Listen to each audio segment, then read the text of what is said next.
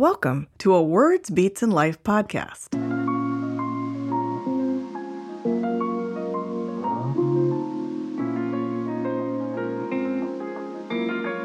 This episode features the Alternative Winter Break series.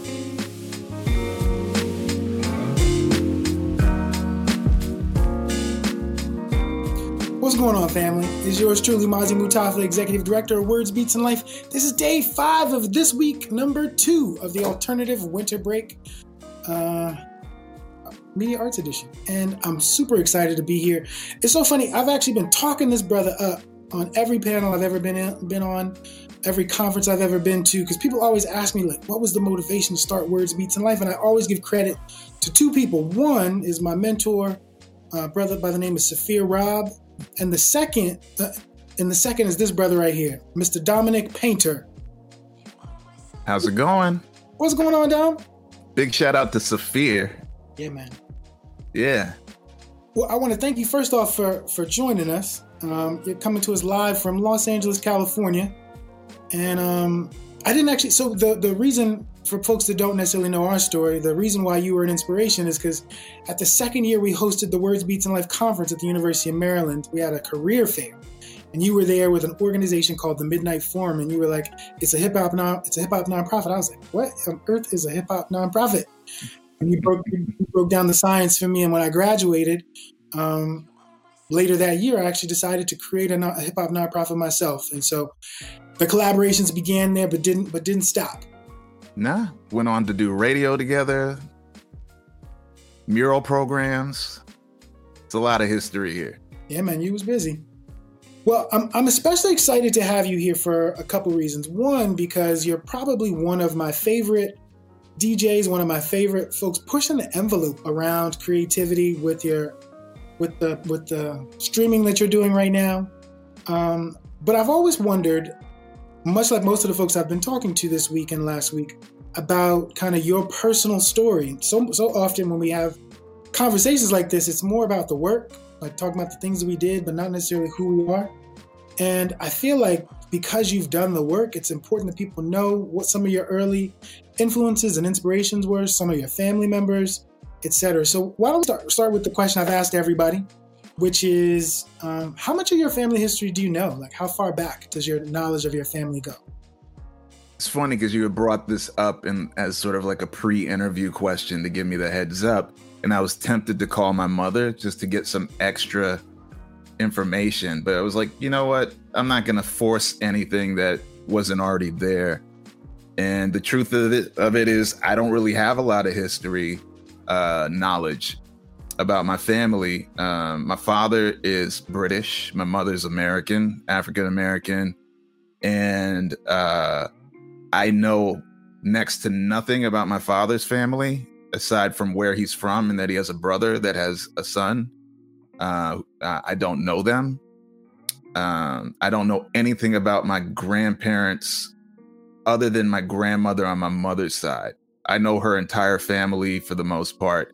And I can go back maybe to great grandparents on my mother's side, my, my grandmother's side. That's it.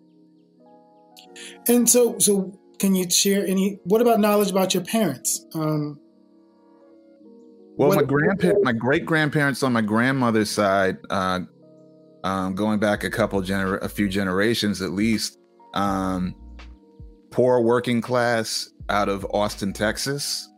That side of the family essentially stayed in Austin uh, to this day. Almost nobody left.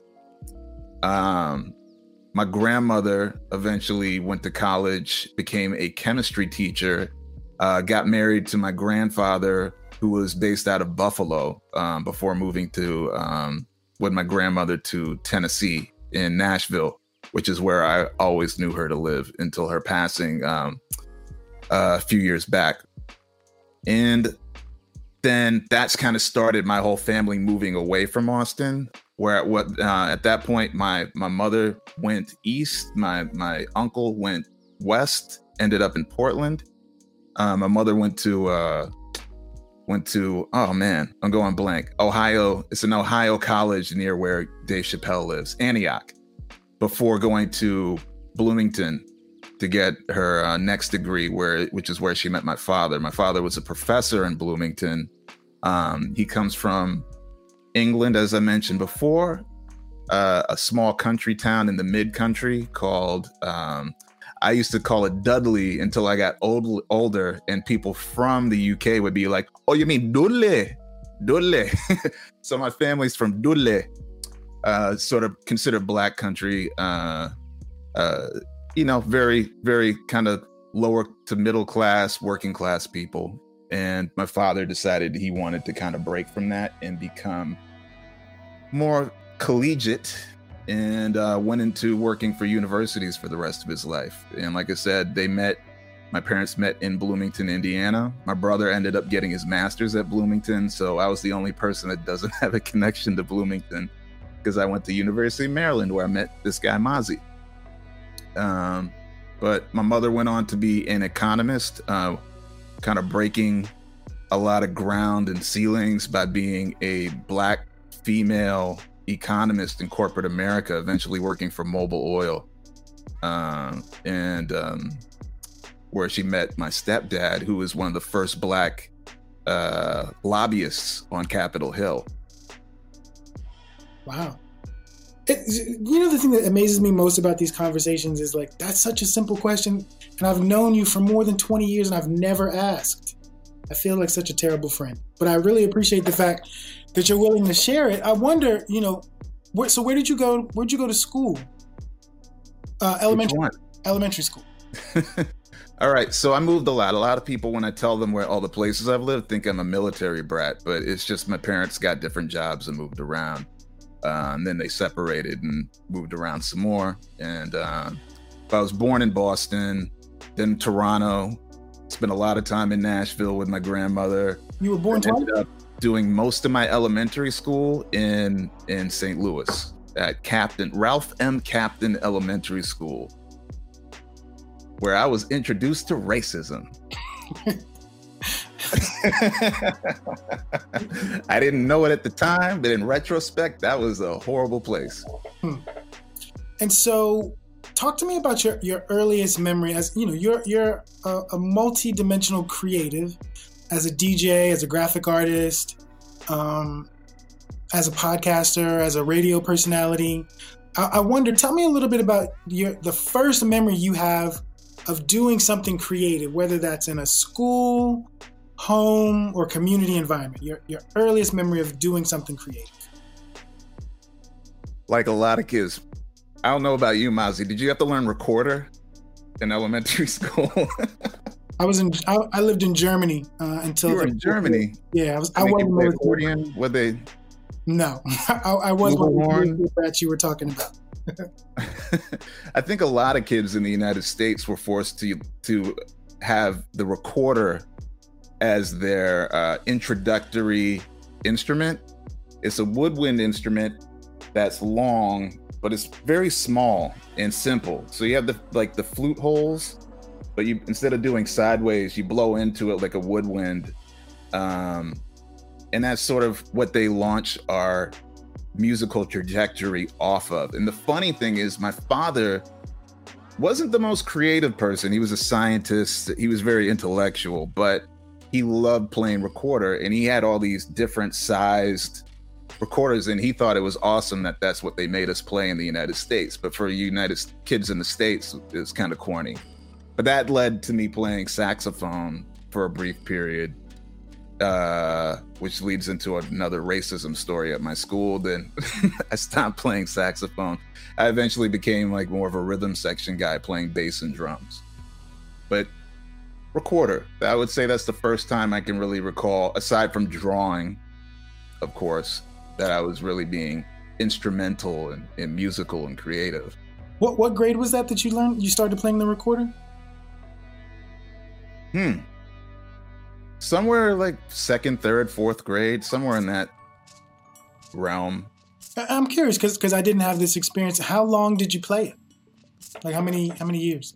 Just they just make you play for one year mm-hmm. as like when you start doing music class you know it's like mm-hmm. in elementary school you have your you have gym you have music you have just your basic science you know and that's what they first year of music, that's what we did before they allowed us to pick something of our own.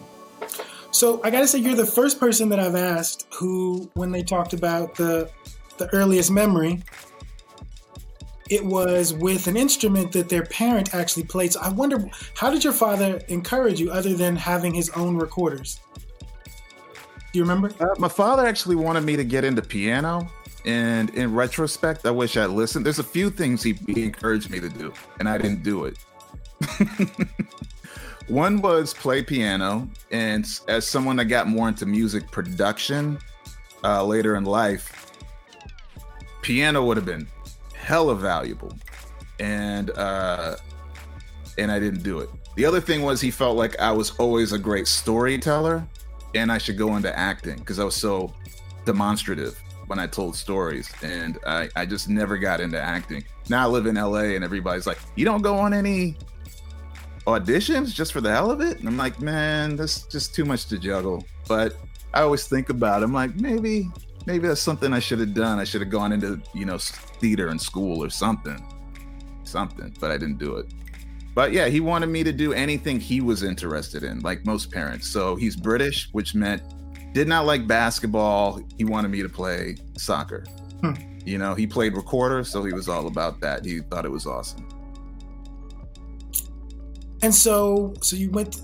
So you started with the recording. You talked about moving to the saxophone. What what grade was that? That was the following year. And again, I can't remember the exact. In the third grade. Fourth, maybe. Let me find out you were Lisa Simpson when you were a kid. I was. Man. Yeah. And and so that's when I met Bleeding Gums Murphy. so so so you have the, you have this immersive um, educational experience in the third and fourth grade with the recording and the saxophone. Do, you play more instruments in elementary school, or or, do or does your next major? Go ahead.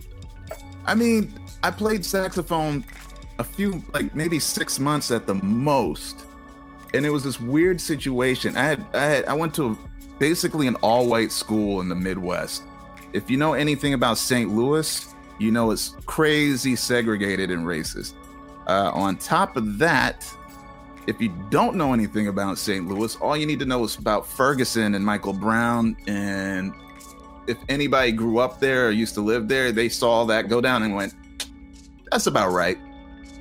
And uh, and essentially, I had situations where my teachers um, lied on me in numerous occasions or bestowed some higher form of of criticism on me than they would any of the other students in the class. And you see how pale I am. It's messed up, but I ain't, you know, to any mixed kid out there, you know that no matter your shade, society looks at you as not white. Might not know what the fuck you are, but you're not white. So getting back to music class, I love playing saxophone. I had my sax with me every class. That was the one thing I looked forward to in school every day. And one day I get called, uh, I get kicked out of music class. And my parents are called to school and they're told it's because I'm never prepared and I never bring my instrument instrument with me. so this is something I'm I'm like scratching my head about, and of course, as a kid, your parents are probably going to take your your teacher's word over yours. But I was prepared and excited every time. And when I got kicked out of that class and put into something else based on this lie that my my teacher said, um, I gave up saxophone. I sent it back. I didn't play instruments again for maybe three years. I gave up. Wow. I'm mad that you know personal point of privilege. I usually uh, I have this little this little fake me out haiku where I say um, my puritanical second grade English teacher stole my magic. I don't know how to spell. So like you you literally had a teacher steal your music from you and your love of a particular instrument. That's really that's that's some next level trauma. I, I wonder when when do you feel like what is the next step in your evolution as a creative? When do you remember um, getting excited about something creative again? Is it is it middle school or is it later in elementary? Um, junior high, I lived. I moved to New York, and that's when this was like 88. This is at the height of what was originally called the golden age of hip hop. And uh, so I'm talking about Slick Rick, Big Daddy Kane, Rakim, Public Enemy, Salt-N-Pepa, you know, the whole nine. And uh, that got me so invested in wanting to do anything that was music. And I would say Jam Master Jay sparked that that that fire to want to somehow at some point get into DJing. But it was mainly because I thought also the DJ was responsible for creating all the music.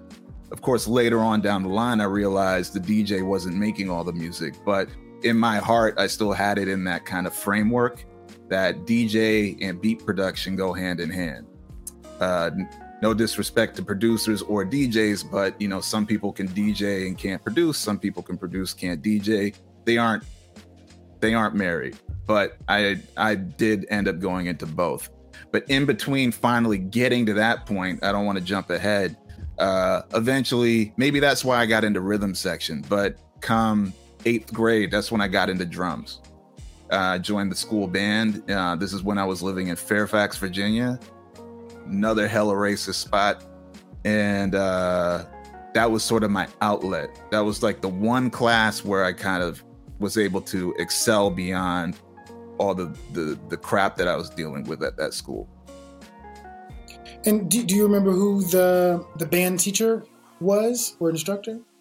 Nah, you couldn't ask. You can you couldn't tell. You couldn't pay me to to bring up any names from of any of my teachers. I know there's people like, and if it wasn't for Mr. Hammerschmidt, I would have never. I can't tell you the name of one teacher I had in school ever. So, so does that mean that, that your your love of, of the rhythm section and drums was hundred percent self motivated? There was there was nobody in your life that was encouraging. Nobody encouraged me to do it. Like most things I do, I just say this is something I would really like to do, and I jump into it. Or I say this is a necessity for me to learn in order to get to where I, the, the the destination I need to be, and I learn it. Um, at that point, it was on my mother. As with all children, you have to have at least one supportive family member and, and uh, a parent. And my mother was always 100% behind whatever I want to do. I want to take art classes. She got me. I could draw something really bad, and she's to put it on the fridge and support me. Uh, you know, my mother's amazing. And so she immediately enrolled me. I joined the band, became part of the band, not having any knowledge she put me in classes where I'm just doing snare drum stuff, like kind of drill stuff with the pad. I'm not learning kit, just snare for to be that one piece of the band. And um, went from having zero knowledge to being basically one of the best in the group and uh, being able to actually march and do all of that. Um, from there, I ended up moving back to St. Louis with my father in high school, and that's when I was able to uh, convince him to allow me to have a drum kit in the basement.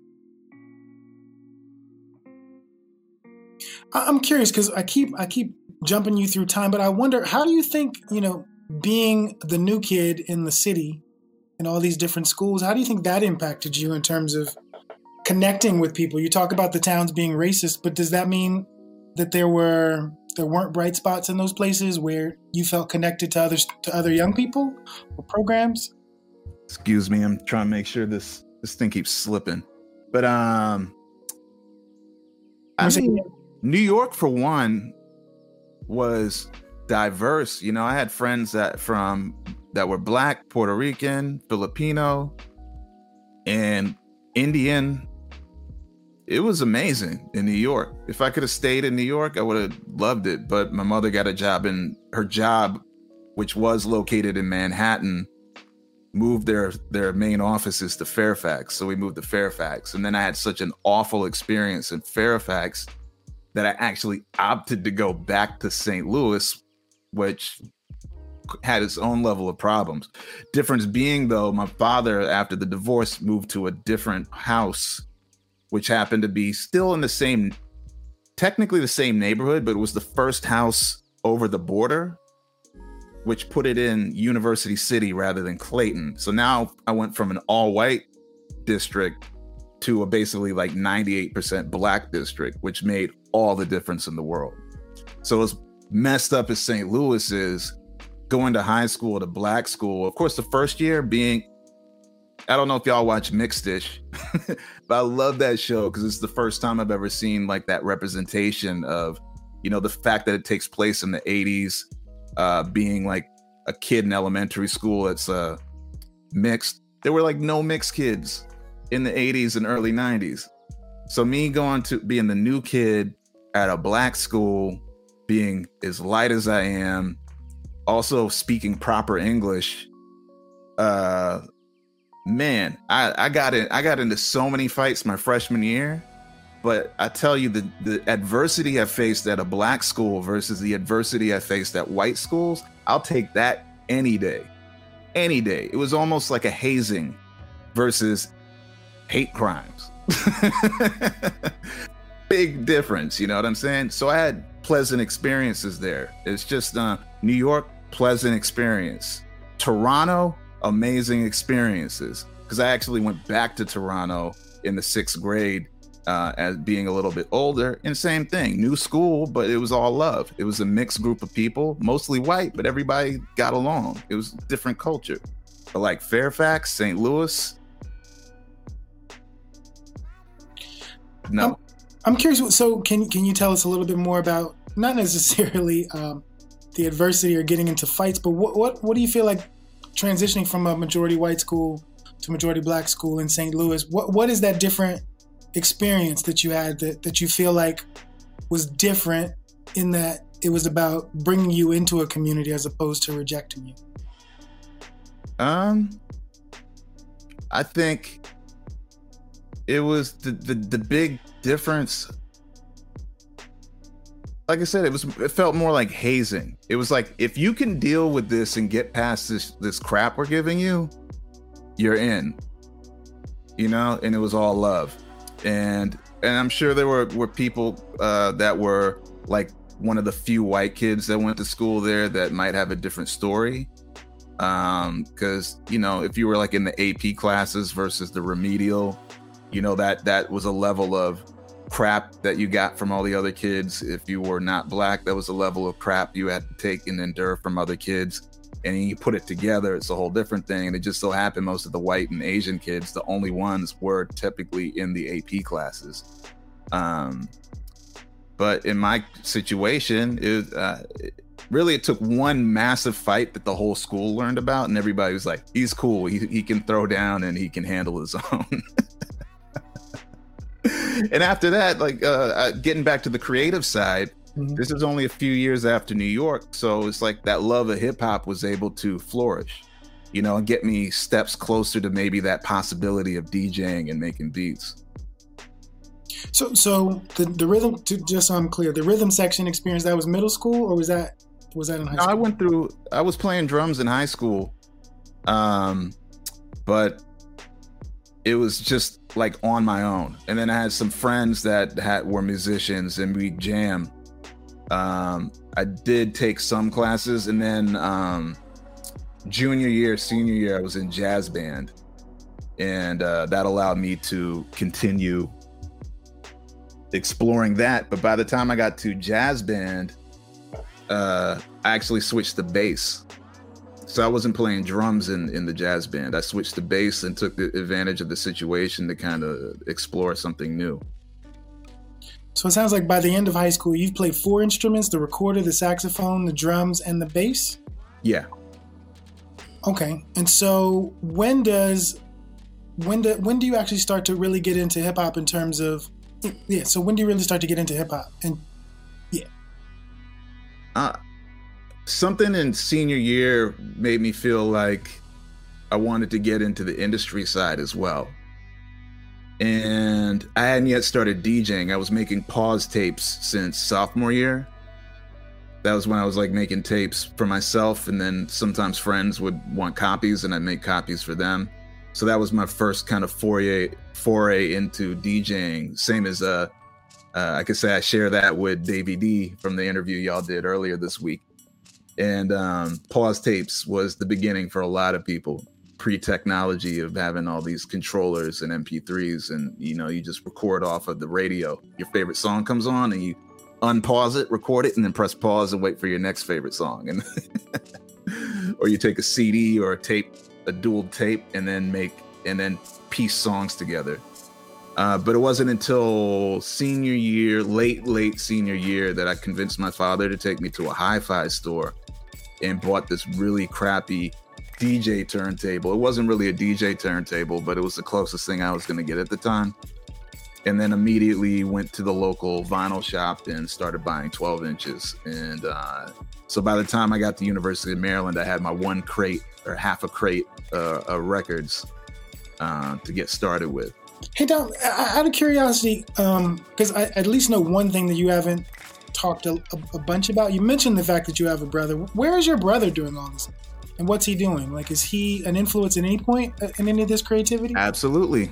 We're getting to a really crucial point where my brother was uh, important because uh, he was the one that bought me my first uh, sampler. And this was senior year, or this is freshman year in college. So, apart from just being the older brother that that has actual music in a collection already, because you know when you're the younger person, you're just kind of dipping into your parents' collection or your siblings' collection. So my brother was into everything from like punk. Uh, he introduced me to you know like Black Flag and groups like that. One of my all-time favorite groups, Fishbone which is like this 80s, 90s alternative uh, ska and rock band that uh, doesn't get their due to this day, but they're still around. And um, and the fact that they were a black rock band was like insane to me and, and extremely influential. But then also he was the one that introduced me to uh, Run DMC, LL Cool J, and Public Enemy. And the minute I heard PE, that was just a, a very transformative moment. So, and stuff like that continued throughout my my my adolescence. He would just send me tapes for Christmas or something. He'd send me like a cassette of Cocteau Twins, which are uh, an 80s and 90s post punk group I had never heard of, and it just blew my mind. And to this day, I, I just love him to death. And he's just notorious for having done that my whole life uh, despite not really living together. He he stayed with my father. I was with my mother, and then he went to UCLA, and I was still you know around in St. Louis at that time. Then later, uh, yeah, he came to stay with me and my mother in Maryland for like a, a, year almost, and uh, saw what I wanted to do and believed in me. And my boy Mr. Elite from the Soul Controllers was selling his his EPS Ensoniq EPS, and my brother was like, "I got you," and he and he got it. I gave him my drum kit to hold as a result. And he bought me the uh, the sampler, and that's what got me started. Okay, so you're bringing up um, the Soul Controllers, and for those of you that were listening on Monday or watching on Monday, we, we interviewed Bushhead Ed, who's one of the members of, the, of a of a collective the controllers that began, that began at the University of Maryland. Um, I know my, my Wi-Fi is special. a little bit, a little bit. But I was going to say, so what? What was your? Did you have a connection to WMUC when you were at College Park? Did I? All right. So, uh, WMUC is the University of Maryland radio station. Every Friday night, they had the hip hop show called Soul Controllers, and anybody on campus that was a diehard head at the time. And keep in mind, this is there wasn't a huge black cop population. Although my freshman year was the highest black enrollment they had ever had at the school, uh, partially because the basketball team had done so well the previous year, it put them on the map, and as a result, they had a huge uh, explosion in uh, enrollment. But for a lot of us, uh, there wasn't a, weren't a lot of places to go on campus, and one place we did find to, to kind of gather was those shows. So that that's where I met a lot of friends I still have to this day. And most importantly, is where kind of the foundation for my first rap group, Empire, uh, which um, consisted of maybe three. See, my I knew this was going to happen. My mic came off. I'm going to hold it. so, uh, about three people from UMCP and uh, we went on to to like perform at the Apollo and a few other things um, before breaking up. But that was the catalyst for everything because that's when I started uh, really getting high gear in the producing. That's when I uh, started taking on more of like the admin side of things and understanding marketing and promotion and branding. Uh, but it all starts with at Soul Controllers. So does the does your the does black what was it was it called Black Stallion Black with Trevor. so that's another that's another crucial moment. So one day, uh, my boy Trevor, who's a, a, a frat brother with with Mazi, says uh, he needs help promoting a party he's going to do at in the um, Colony Ballroom on campus, and he's doing this in conjunction with another brother named T, who had Opal Productions, and uh, T was like, "Hey, I'm looking to start doing stuff in DC at actual clubs. Uh, you want to do that?" And it was like, "Cool." So that started me on the road of promoting nightclubs at the age of like 19, uh, when I was still underage. But I was in doing like the Ritz and Quigley's and all these main, all the big hip hop spots in DC at the time. And that's when I started connecting with all the WKYS DJs. Uh, started being able to uh, open um, not just because I was promoting the night, but because I built up enough trust with like Quicksilver from KYS and built a friendship with with DJ Six Sense, who was also my age, and we are the two underage guys there. Uh, that allowed me to start opening and getting free records and uh, getting my skills together. But it really wasn't until 2000 that I I really said I'm going to do DJing for real, for real, not just house parties and open up for people when I do, when I can, or play for uh, touring with my boys that I was producing. Because at the time, I really got into the business side, and that led into working with records, record labels, and then also producing my boys. We would tour, and I would be the tour DJ. But I hadn't really dedicated myself to clubs, and 2000 is when that happened. Just to be clear, because I, I was thinking this while you were talking. When you when you're talking about opening, you're talking about opening as a DJ, or were you act? Did you? Is there an MC part of your story? I did, uh, yeah, uh, in in Empire, yeah. These, uh, uh, I wasn't really. I would write, and I was on like one song, and anytime we went to freestyle sessions, there was a if it was like a loud club, and I was in the in the moment, I would hop on the mic. I had been known to, but that's not. I would never, ever, ever, ever, ever call myself an MC. So I dabbled. So some I, people dabbled in drugs in college. I dabbled in MCing. So, um, at what point do you get involved with the Midnight Forum? Because you said, yeah. All right. Uh, that had nothing to do with me being a DJ or a producer. Uh, there was a point in, like I said, I was working uh, promoting clubs. Then our friend DJ RBI said around 98 or so was like, you need to meet this guy, the great Deity Da, who was one of the only rappers in DC at the time who was actually pressing his stuff up and promoting it uh, on the scale of what you would expect from an independent label. He was going above and beyond compared to a lot of people. No disrespect to a lot of other people who I happen to love from that era, but there was only really a few, very few people who who were going beyond DC. You know, most people were just making stuff and selling it around the around the hood, or at Tower Records at best. Uh, we started producing and promoting records together, and then that took me around the country um, as an as his DJ, uh, which got me connected with record labels because they're like, "I see you everywhere. I need you working for me." So then, around 2000, I get a call from Shayna Lim, who is now uh, also part of the Words Beats and Life family, and she's like, "I've been talking to this guy." Daniel Barry, who's starting a nonprofit that uses hip hop to teach entrepreneurship. And we're building a committee, and he wants to have a meeting with as many like DC creatives and uh, and industry people as possible. And I was looked at more from an organizational standpoint than a creative standpoint because there were other people there that were dancers, like specifically DJs, specifically MCs. And I was there sort of as this member of the community that had more of a business acumen. But that's how that started. And then I have to blame Daryl Perry from the Poe MCs for actually elevating me to more of a substantial role because uh, initially we were just there as advisors to help Daniel get on get together and start developing a curriculum. Because again there was no such thing as hip hop nonprofits at the time. Now they're all over the place. Words beats and life does it the best. But at the time especially there were maybe rec centers you could go to and rap.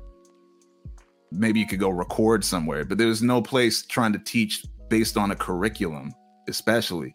So uh but eventually we got our paperwork all done and there needed to be a board of directors and uh, daryl perry was the one that was like dom should be the the executive or should be the um, head of the board. Because daniel who created it was the executive director. And later on daryl was like man you reeked of responsibility. That's why i did it because he felt like more than anybody i would actually uh, be more qualified to to be on an organizational side. So it actually had zero to do with my creativity. So so how did how did your your creativity continue since you weren't running the organization at that point? You're still you're an exe- you're on the executive board, so you're still grinding as a musician. What what's happening in your life at that point? So I'm working with some guys from College Park, a brother named Damien, uh, who went by Interstellar, uh, a guy who who's known as the College Park Tupac, uh, Lee Majors, and my boy Hassani Latif Chapman, and we're just doing gigs anywhere we can get them, traveling to the Midwest, down south, putting out independent stuff, and it's amazing because a lot of that stuff is I'm seeing on Reddit like conversations and on YouTube and all the it's amazing who's finding all this music and actually really enjoying it and trying to find and the price on the vinyl because it's so rare has gone up high. Like I was at the store the other day, uh, a couple months ago actually in LA called Cosmic Records, and I browsed the hip hop section, and they had one of our records in there, and it was in horrible condition, but still more expensive than all the mainstream stuff that I would consider classics. So it's, it's wild, but that that's what I was doing at the time. On top of, like I said, 2000 was sort of when I said, you know what, uh, I'm gonna take DJing more seriously. And I started, I hollered at Six Sense, and he was like, "Come on board as my opening DJ at Platinum." Platinum was the biggest, one of the biggest clubs in DC at the time. It was brand new. Sunday was the urban night of the whole week for all of the city. Uh, you know, all the Redskins were there, the the Wizards, everybody. DC Capital or not Capitals, but the um, the uh, soccer team, you name it, celebrities, capacities like a thousand people, amazing. And it was owned by a guy who was uh, one of the top club owners in the city at the time. And so that helped me get in to have like a longer career in the club scene. And um and yeah, that was basically it. So I'm doing the club stuff. I'm also developing my uh I'm working as an intern for Elektra. Well, actually, not. I went to go work for Elektra, but because I wasn't in college, they wouldn't let allow me. So I was working for a lot of indie labels at the time, which then eventually became Elektra as a paid uh, marketing guy uh, for DC and Baltimore. That's that's later on. We'll, we'll talk about it. So so the so getting into the clubs as a DJ then opens up these music continues to open up music industry doors for you. What what happens? Um, I actually got discouraged with DJing again. Uh, the guy who owned Platinum was kind of a thief on levels, and he was notorious um, for screwing people over. And I ain't that guy. Problem is, I'm being used on levels to because of my level of talent and my ability to play virtually any genre and having the actual crates to do it. So there were a lot of people that could play hip hop, but not necessarily dancehall. I could go do the reggae room by myself. I could go, I could come on top 40 night, I could come on dance night, I could do all of that. And uh, so I was being used to kind of test things out. And I didn't work at the radio station like all the other headliners. So, and I never had any intention of being on WKYS or WPGC. I knew the politics of it. I had no desire to be in that position. Um, and but that also meant that I was going to be second tier to any of my friends that were working for the radio stations.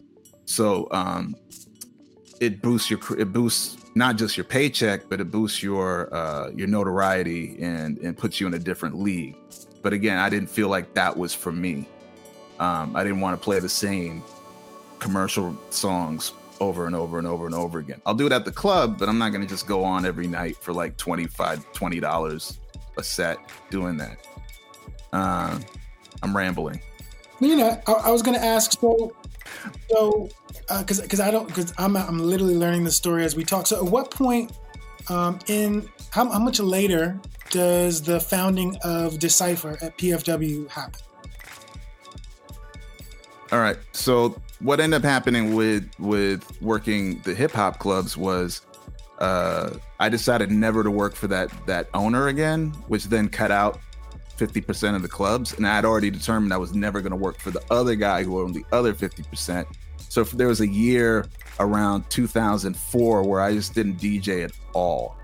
Uh, but I was at home doing what would ultimately be termed as open format, which didn't exist prior to then.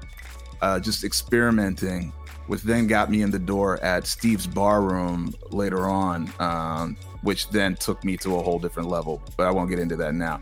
But around that time, uh, when the whole open format scene came out, and I became one of the main people in that set, moving from the urban clubs to DuPont Circle, working more for like a white audience uh, playing a wide variety of things.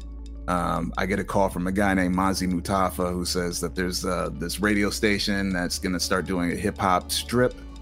And he had this idea for bringing three people from hip hop nonprofits together to discuss current events and, and local things and play hip hop. And that's when the whole Decipher thing happened, uh, thanks to you.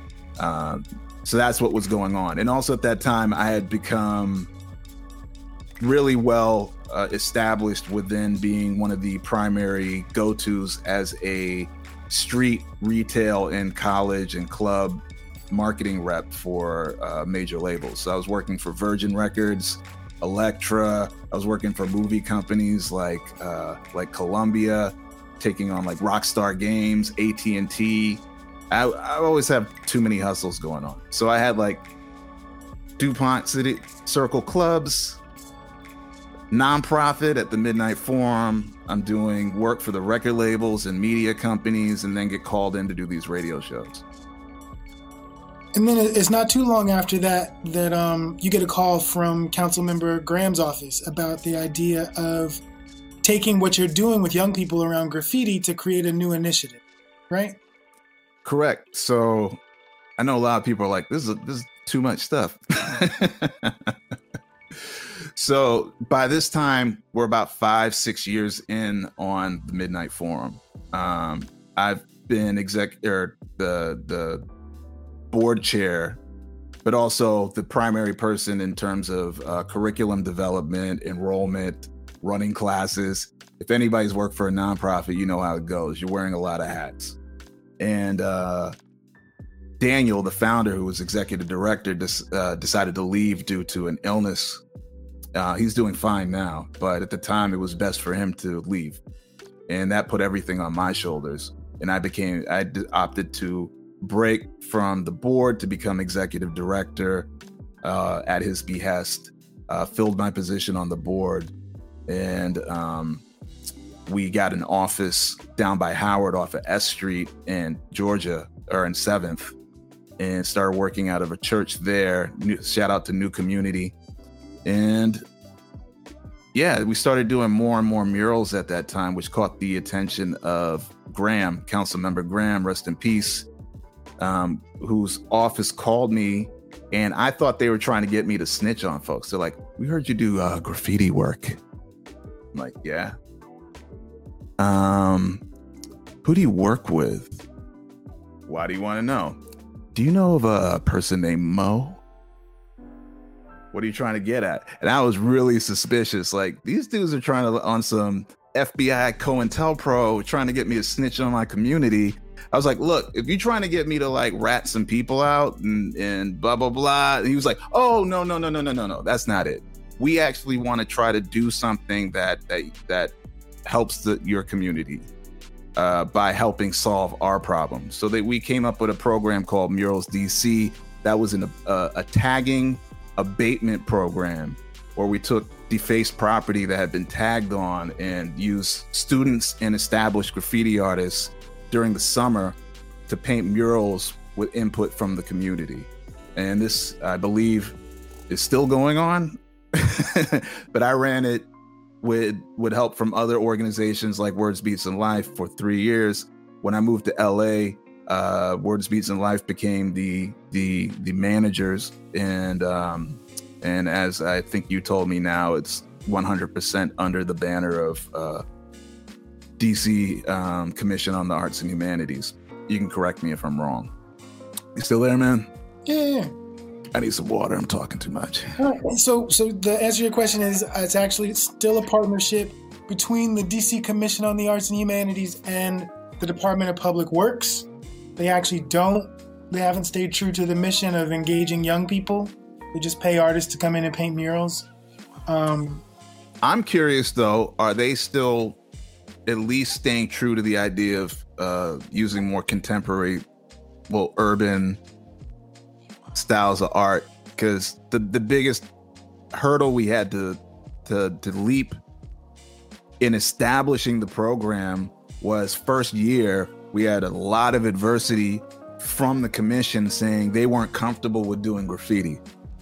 I'm like, why are we doing this if it's not 100% graffiti? And thanks to a few people that they respected that were that they made be part of our advisory board uh, that fought on our behalf saying, I don't even want to be a part of this if it's not a graffiti program. Only reason I'm here is because you said it was going to be a graffiti program, but you're trying to put in all these traditional artists that your commission's been giving grants to without any type of, you know, really vetting for decades. That they're tired, they're old, they're played out. Time for the new blood.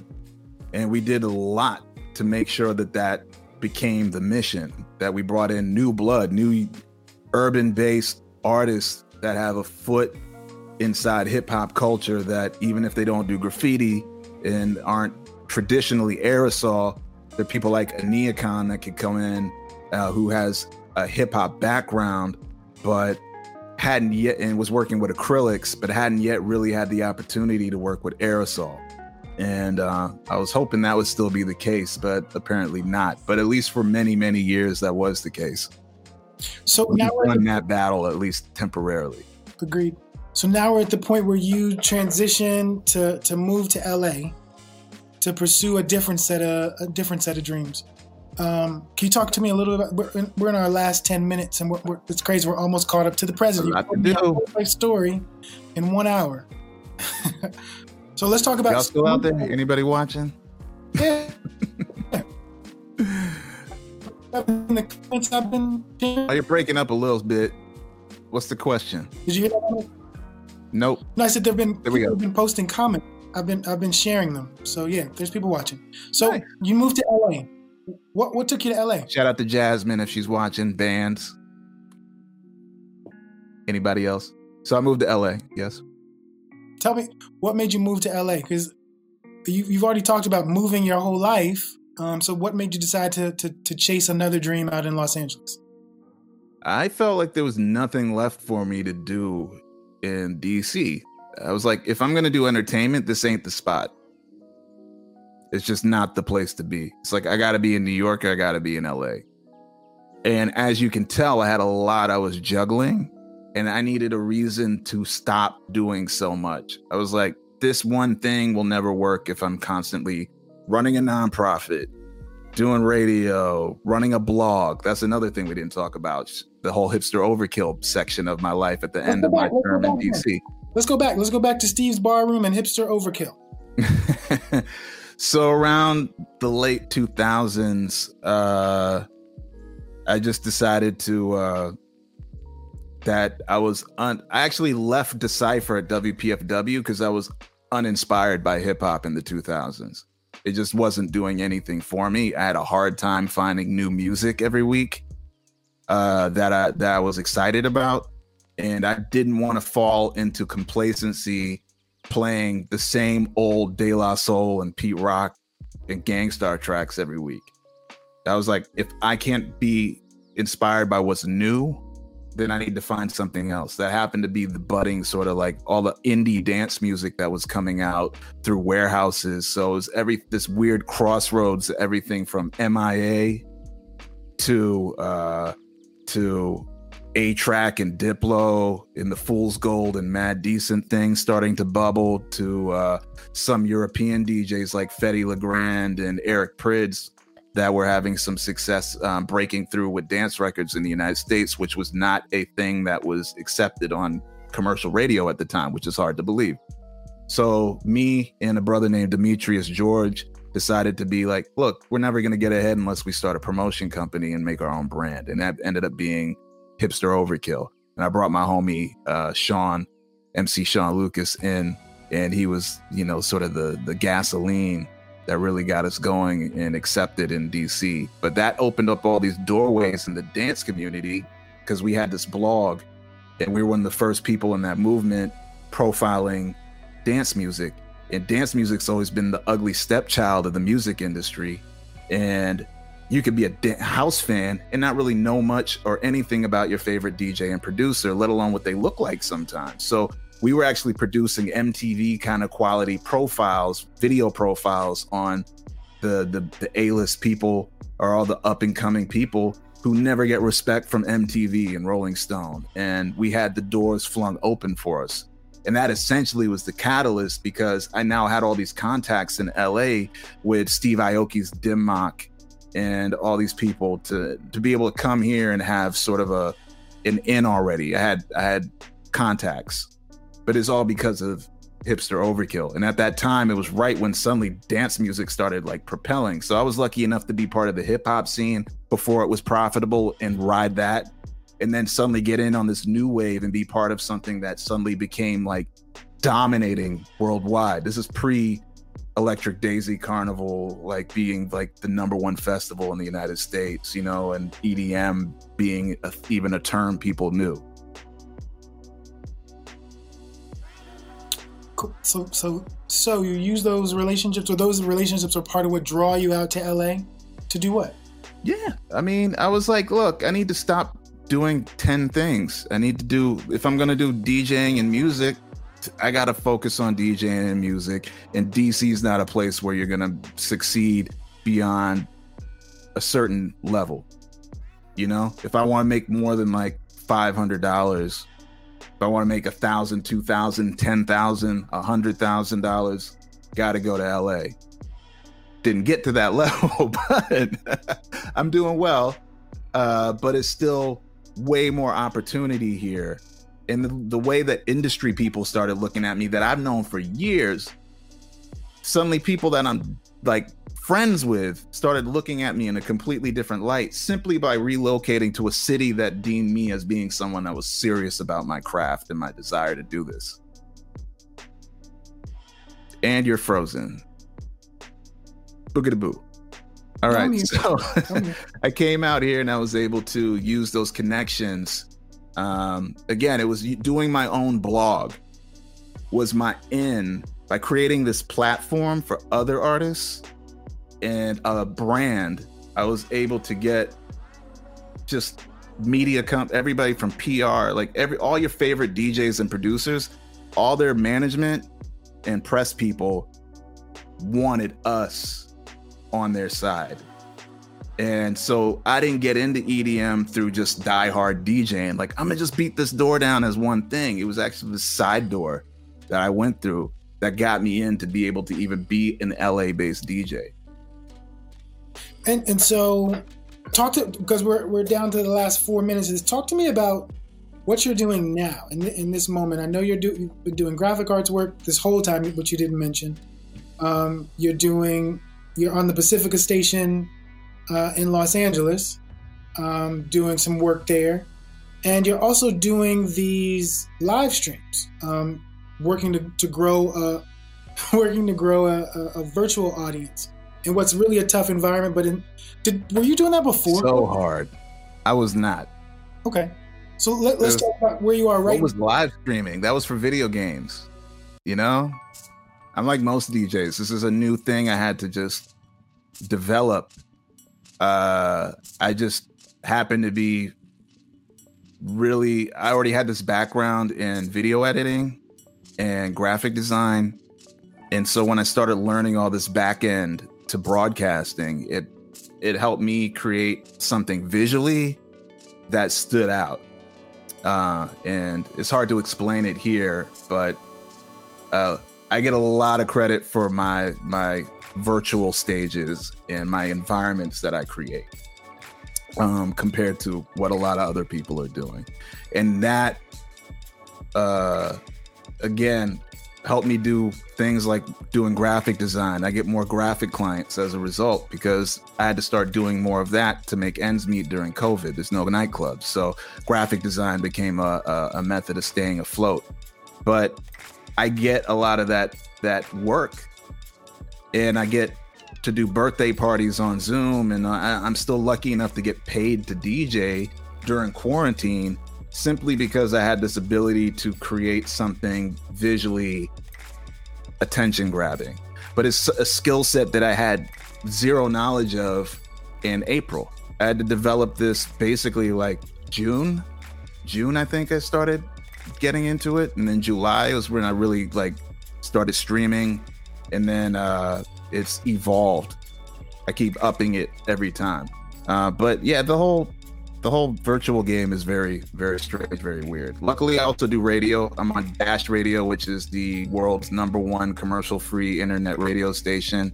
There's a lot of people on there from like Snoop Dogg has his own station, for instance.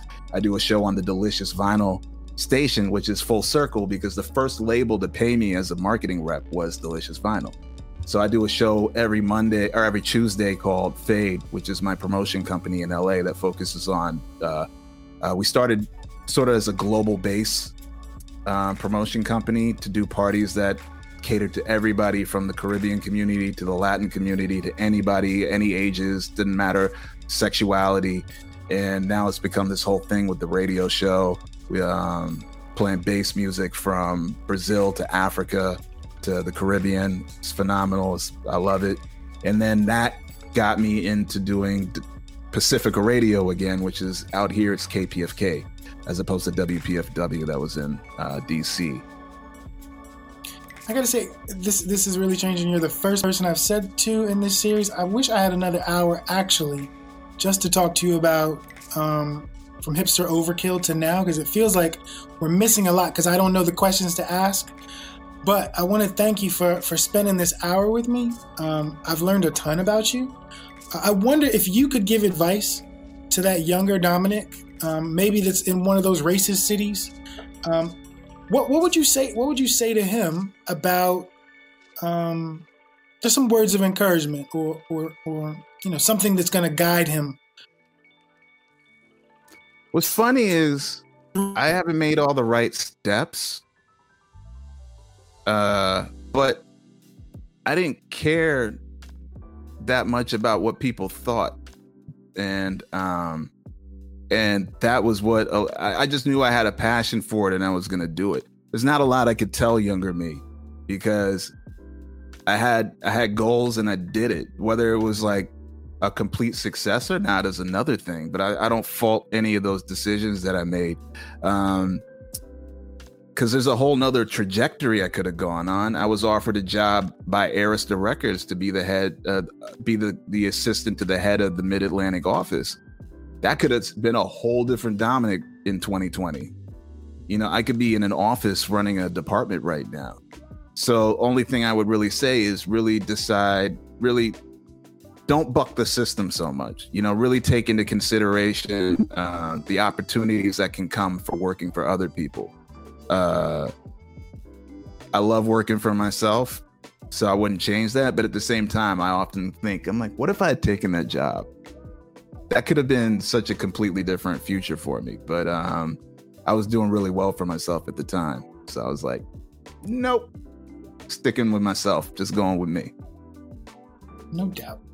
Well, I definitely want to thank you for spending this hour with me, sharing some of your story, especially for those of us who know you but not, might not know these details. I definitely feel like I feel like I could be a better friend because I actually know more about you, um, and I really appreciate you um, for sharing the journey. Because I feel like even in this in this hour, um, I'm inspired uh, to continue to, to to chase dreams and to to to make things that I know are valuable. Um, so thank you so much for spending this time with us. I want to thank. Actually, I know what I would tell younger me. Keep playing saxophone. We're in quarantine. I'm, I'm, I'm, let's get you a saxophone. All right, let's do it. I'm gonna start the GoFundMe when we hang up. No doubt. And so, for people who want to watch you on live stream, uh, where, where can they find you? Uh, all my links are at uh, djdpainter.com. My name's Dominic Painter. I go by D Painter. Uh, a lot of people think it's DJ Painter. No, DJ D Painter. And I have a new single out called I Ain't Got. Um, you can check that out on Spotify, Tidal, Apple, uh, YouTube, everywhere. But you can get the link by going to DJ D Painter and find me at DJ D Painter on Instagram. Dope. Thanks so much, Dominic. Thank you so much, everybody, for tuning in. Uh, if you enjoyed this conversation, please share it. It's actually archived on our YouTube page, on our Facebook page. Um, and we're going to go ahead and close out. This is all part of the Alternative Winter Break Media Arts Edition. We've got more interviews next week. Um, but for now, why don't I share a couple of commercials for the Academy? And maybe if you know a young person who's interested in pursuing a career similar to what Dominic described, um, and they live in the DMV area, maybe they can enroll.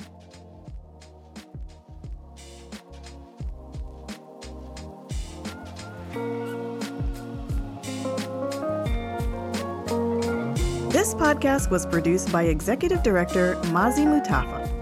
Post production by Rhythm Lingo Music. Past episodes can be streamed on Spotify, Apple Podcast, and Mixcloud. Words, Beats, and Life podcast are produced through funding from partner grants and in-kind donations from people like you. Visit wblinc.org slash donate to make a contribution.